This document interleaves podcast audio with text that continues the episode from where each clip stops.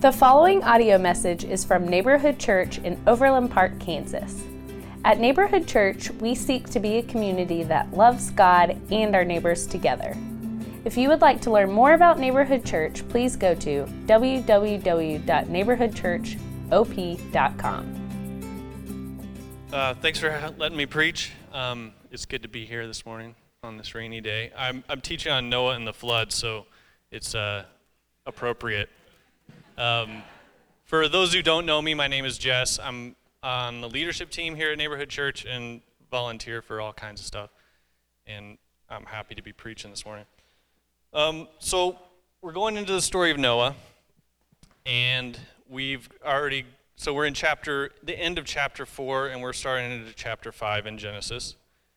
Um, I just want to review kind of what's already happened because it, it leads into this story. We're kind of on this descent from the garden.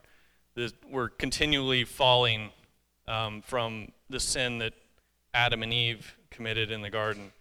Um, so Adam and Eve fall from the garden. Then they have two sons, Cain and Abel. And Cain kills his brother Abel. And because of this, uh, Abel dies and Cain is cursed. Um, and and that's, that's where Dave, Dave preached on Cain and Abel last week. Part of the curse of Adam and the curse of Cain, interest, interestingly enough, is God curses the ground. So, so when, when Adam is cursed with death, along with Eve being cursed with pain and childbirth, and the serpent being cursed, um, God also curses the ground. Um, he says that there'll be thorns and thistles and stuff that grow up, and it'll be hard to have a harvest from the ground. And the same thing happens with Cain. When Cain killed his brother Abel, God curses the ground as well as curses Cain and says, You won't be able to um, be a farmer anymore or an agriculturalist. You'll be a wanderer. Okay? So after, the, after Cain and Abel, we, uh, in chapter 4, we have the line of Cain. And then in chapter 5, we have the line of Seth. Seth is the other son of Adam and Eve. After Abel dies, they have another son, and his name is Seth. And so we have these two lines, and I wish we could go into it because they're really interesting. But basically, the line of Cain is they're building cities with walls, and um, they, they, they build weapons. Um, it's, it's kind of like the dark side. And then the line of Seth is, is kind of more the light side. People in the line of Seth are calling out to God, they're worshiping. Um, there, there's a man named Enoch in the line of Seth, and he walks with God. Um, and, and so we kind of have these two polar opposites. And then we come into uh, chapter 6, and you, you think that maybe, like the line of Seth, something good is going to happen to it. Um, but let me read this in Genesis 6 11 through 12. Now the earth was corrupt in God's sight, and the earth was filled with violence. And God saw the earth, and behold, it was corrupt, for all flesh had corrupted their way on the earth. Um, so the line of Seth gets corrupt. Um, and the, the line of Cain is still doing what it's doing, and the whole earth is filled with violence. And I want to talk about this, this corruption. Like, why, what is this corruption of the earth? You know, I mean, are people just doing things that God doesn't like, you know, and then God's angry about it? Or is there something kind of more deeper that's going on? Um, and I want to get into this by, by exploring the idea of space. And you, there's a slide space. All right. This isn't outer space. And, and you know, e- even we're, we're very materialistic in our thinking. So when we think of space, we think in three dimensions. We're like, this is a space. Um, in, in the Bible and in the, in the ancient world, this idea of space, they don't call it space, but that's what I'm going to call it because you, can see, you can see it in use. I'm going to go back to Genesis 1 when God creates the world, and, and God creates spaces. And the way he does that is by uh, dividing one thing from another and filling it. So Dave talked about this when he preached on the creation. And uh, so before creation, the earth was a formless void. There was no form, and it was empty. And then what does God do? He creates a form, He forms it, and then He fills it. And so this is the creation process. And then even within those forms, He makes new forms and He fills those.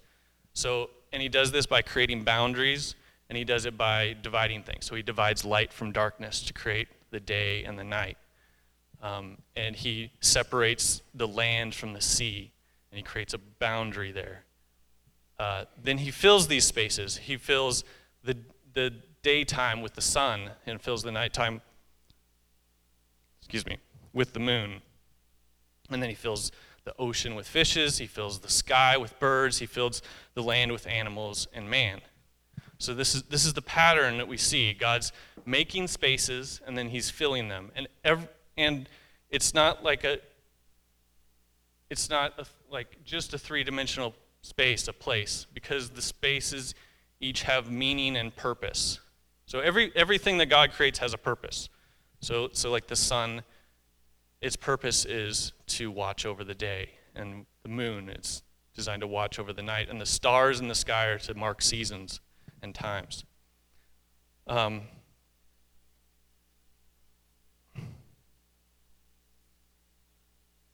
and then you see God make a garden on the land. He separates the space on the land and makes a garden. And then he places man in there. And this garden has a special purpose, and the purpose is that's where man walks with God. This is the place where man and God commune. And the whole earth, the whole purpose of the entire space is to glorify God. This is the, this is the main purpose of all of creation.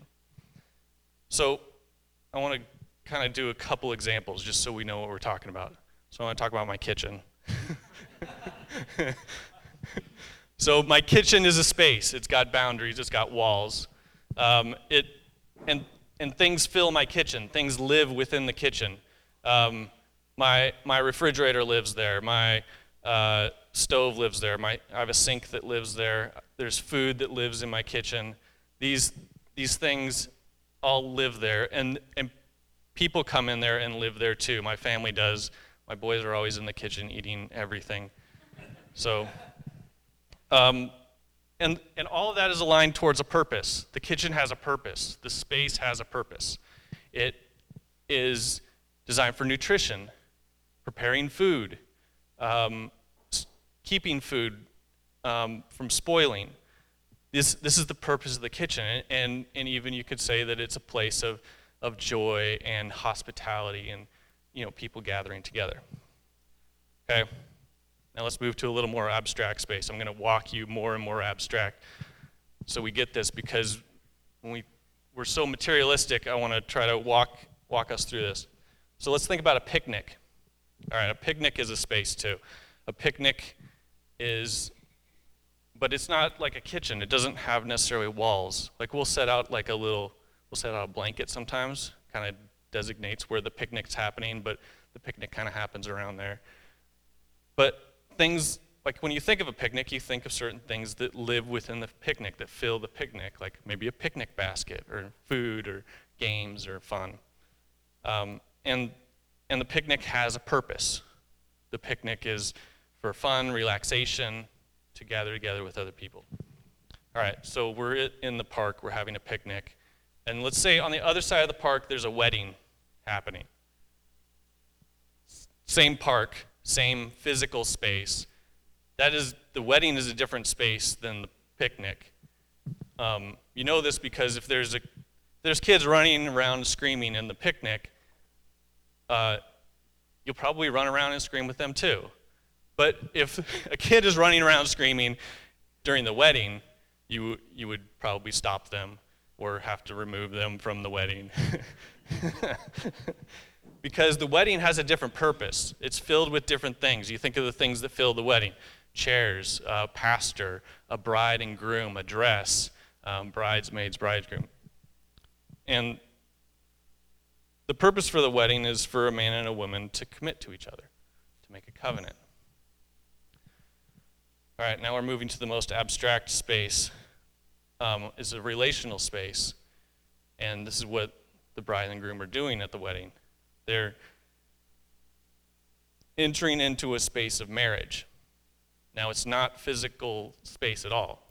It's, but it has all the same properties that we're talking about. It has boundaries. When you commit, when you enter into a marriage, there's boundaries that you don't cross anymore. So that designates the space of the marriage. The marriage is between two people. So, so when me and Maria entered into marriage, we didn't. We agreed not to have anyone else in the marriage. you know, there's strict boundary, and things live within the within the marriage. The, so like uh, love, commitment, um, and then our our boys came out of the marriage. Um, a family grows up within the marriage.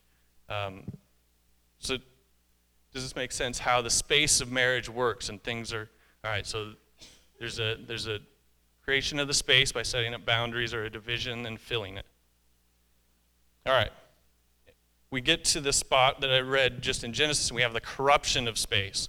Okay, so now that we have a definition of it, um, space becomes corrupt when the purpose is turned into its opposite and when it becomes unlivable for the for the things that are supposed to live in it.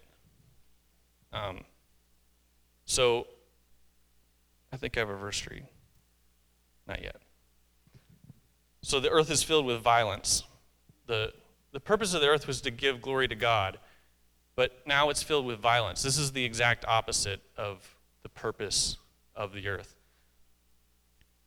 So if we go back to my kitchen, if there say there's a little mold I find in my kitchen, I can clean up the mold hopefully. And, and the kitchen will be all right. The purpose of the kitchen will continue.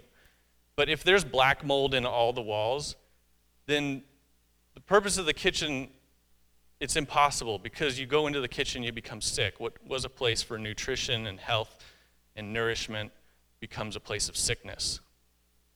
But the situation on the earth in in chapter 6 is much worse. It'd be like if there was if there was a man in my kitchen that was specifically trying to poison us all the time.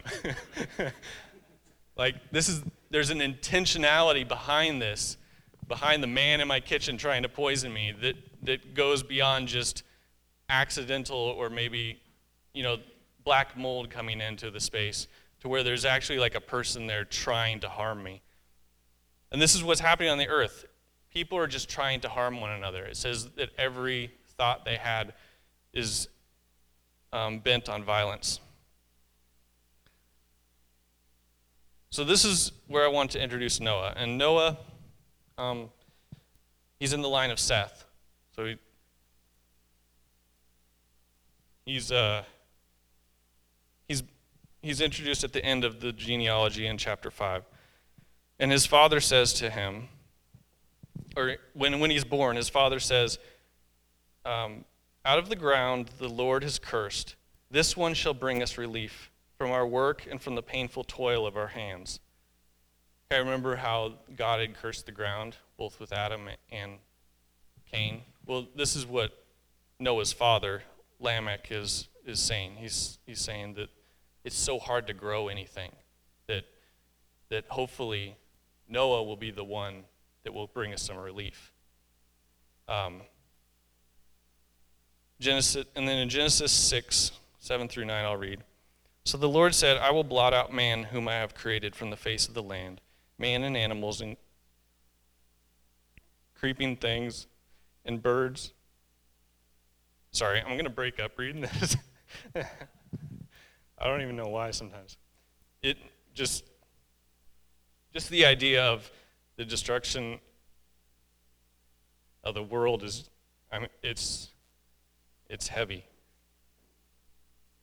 For I am sorry that I made them, but Noah found favor in the eyes of the Lord.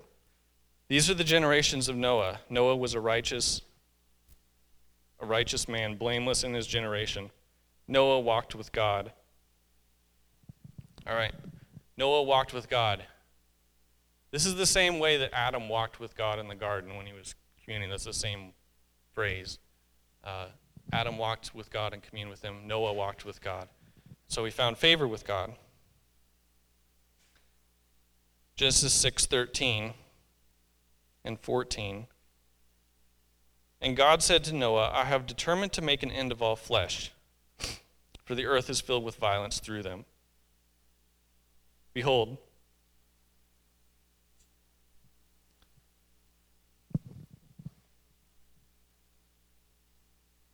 sorry, I will destroy them with the earth. Make yourself an ark of gopher wood. Make rooms in the ark and cover it inside and out with pitch. So God is going to destroy the world because of this corruption. And he tells Noah to make an ark. And the word here in Hebrew, I have no idea how to pronounce it, but it's T E B A H. It's like Teba or something. Interesting thing, little note. Um, the only other time this word appears in the Bible is uh, to reference the basket that Moses, as an infant, is placed in when his mother is trying to save him from the genocide of all the Hebrew babies in Egypt. Noah or Moses as an infant gets placed in an ark and, and she places it in the river. Um, so God tells Noah to make a ark. And he says, No, go back. Uh, make yourself an ark and make rooms in the ark. The ark is a little space. And then the word for rooms is actually more like nests. So you so God tells him to make a space called an ark out of gopher wood. And he gave, gives the dimensions in chapter 6. And then he also says, divide that up into smaller spaces for things to live in. And this is where God tells him that he's going to gather all the animals or, or pairs of animals from the from the all over the world to come into the ark.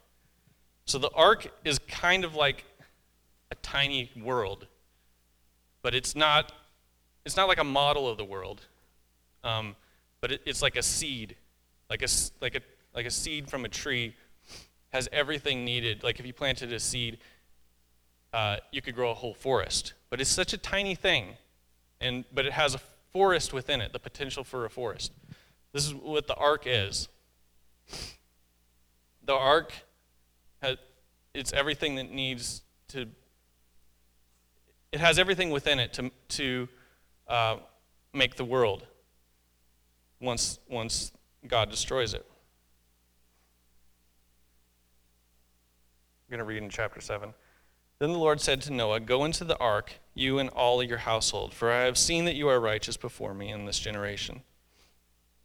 Take with you seven pairs of clean animals, and make the, ma- the male and his mate, and a pair of the animals that are not clean, the male and his mate, and seven pairs of birds from heaven also,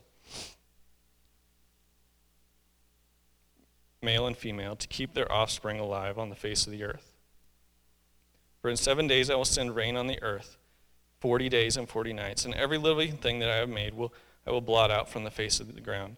And Noah did all the Lord had commanded him.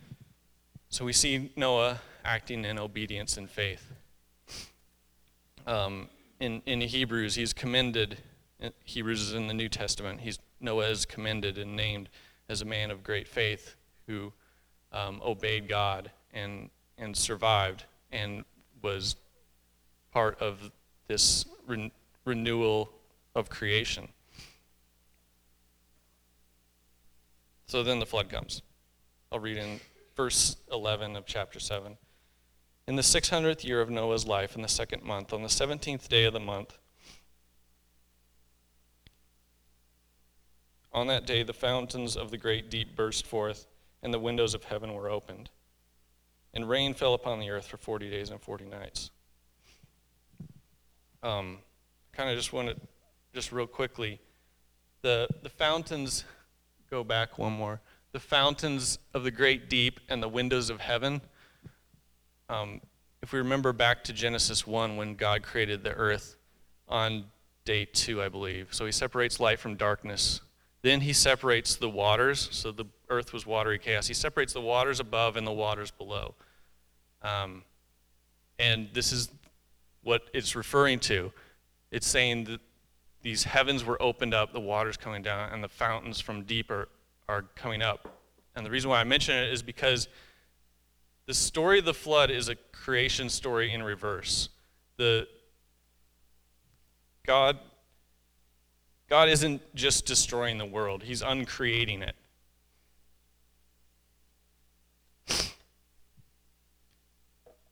In uh, verse 17 and 18, or I'll read this.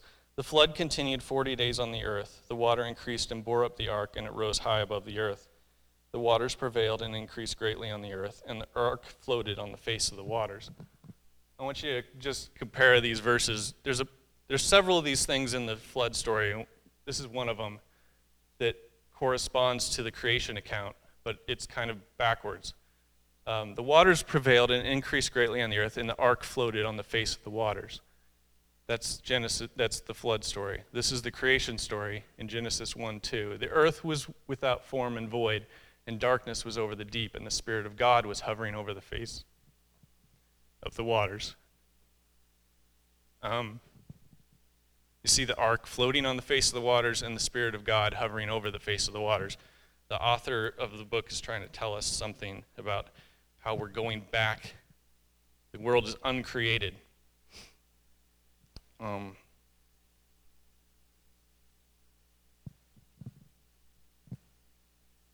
so I'm going to continue reading in chapter 7,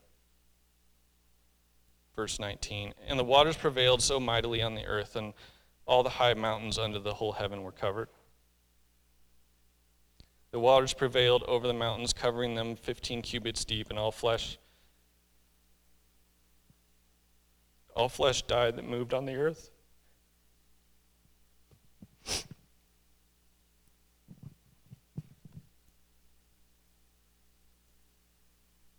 Birds, livestock, beasts, all swarming creatures.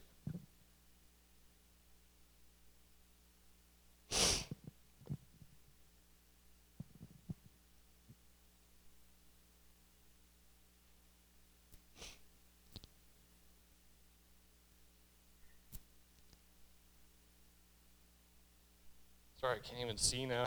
I have a flood in my eyes.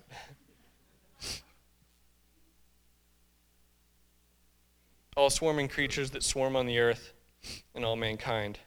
Everything on the dry land in whose nostrils was the breath of life died.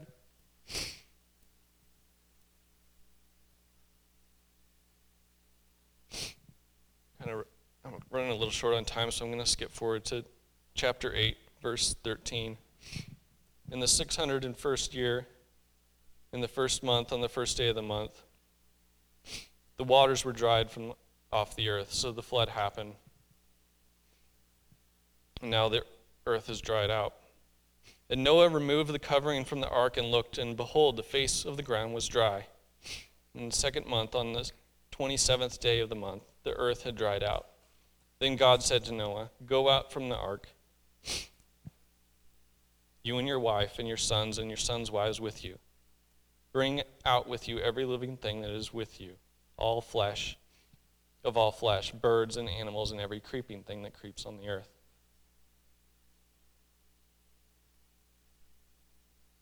That they may swarm on the earth and be fruitful and multiply on the earth. So Noah went out, and his sons and his wives, and his sons' wives with him. Every beast, every creeping thing, every bird, everything that moves on the earth went out by families from the ark.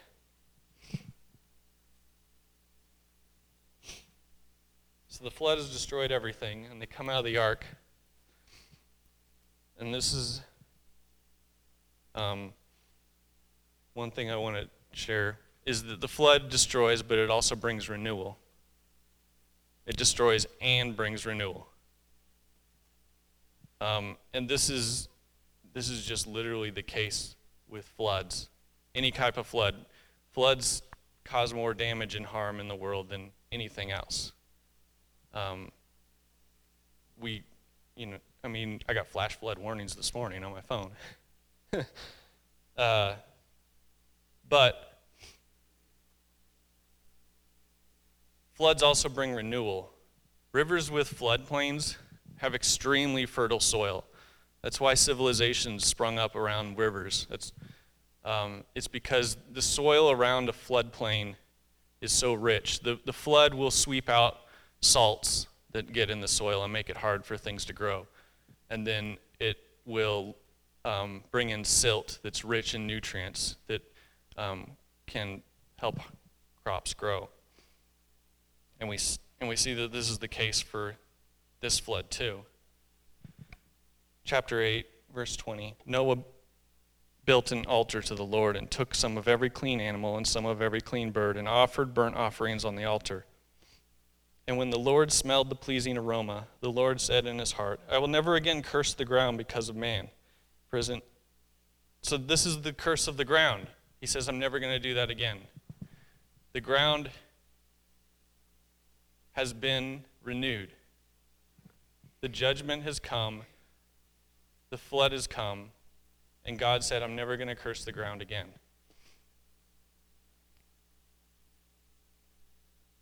Then it goes on.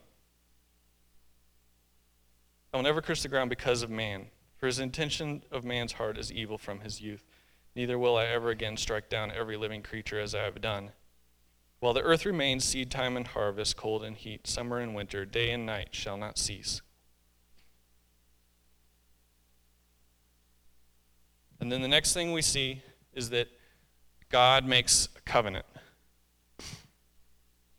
This is Genesis 9, 8 through 17. I won't read the whole thing, all of that. But it says, Then God said to Noah and his sons with him, Behold, I establish my covenant with you and your offspring after you. Now remember the idea of marriage being a space? God is creating, as He creates the world again after the flood, so the world is uncreated, He creates it again, but He also creates this space called a covenant. And this is a relationship. God is establishing relationship with the earth again. And he says, and with every and with every creature that is with you, the birds and the livestock, and every beast of the earth with you, as many as come out of the ark. It is for every beast of the earth.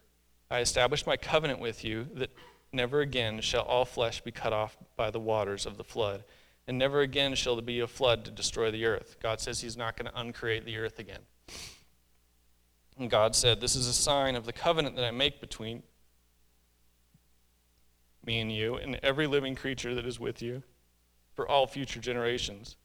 I've set my bow, my rainbow in the clouds, and it shall be a sign of the covenant between me and the earth.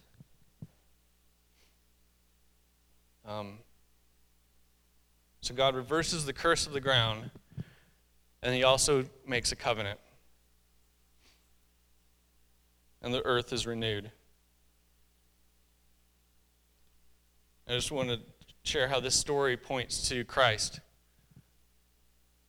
Christ takes on the curse of death.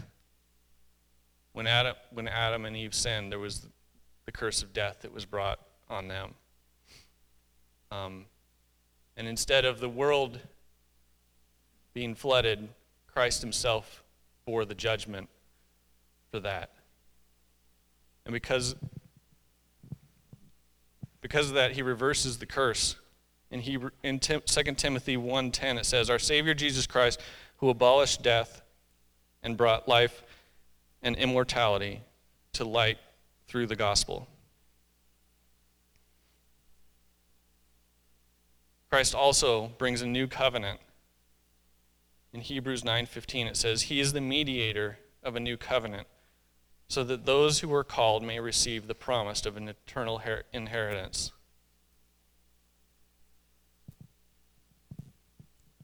Let's pray. God, thank you so much for your word, and thank you so much for your renewal.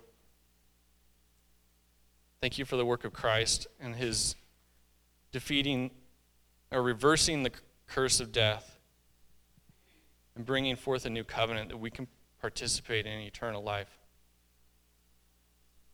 It's in your name. Amen.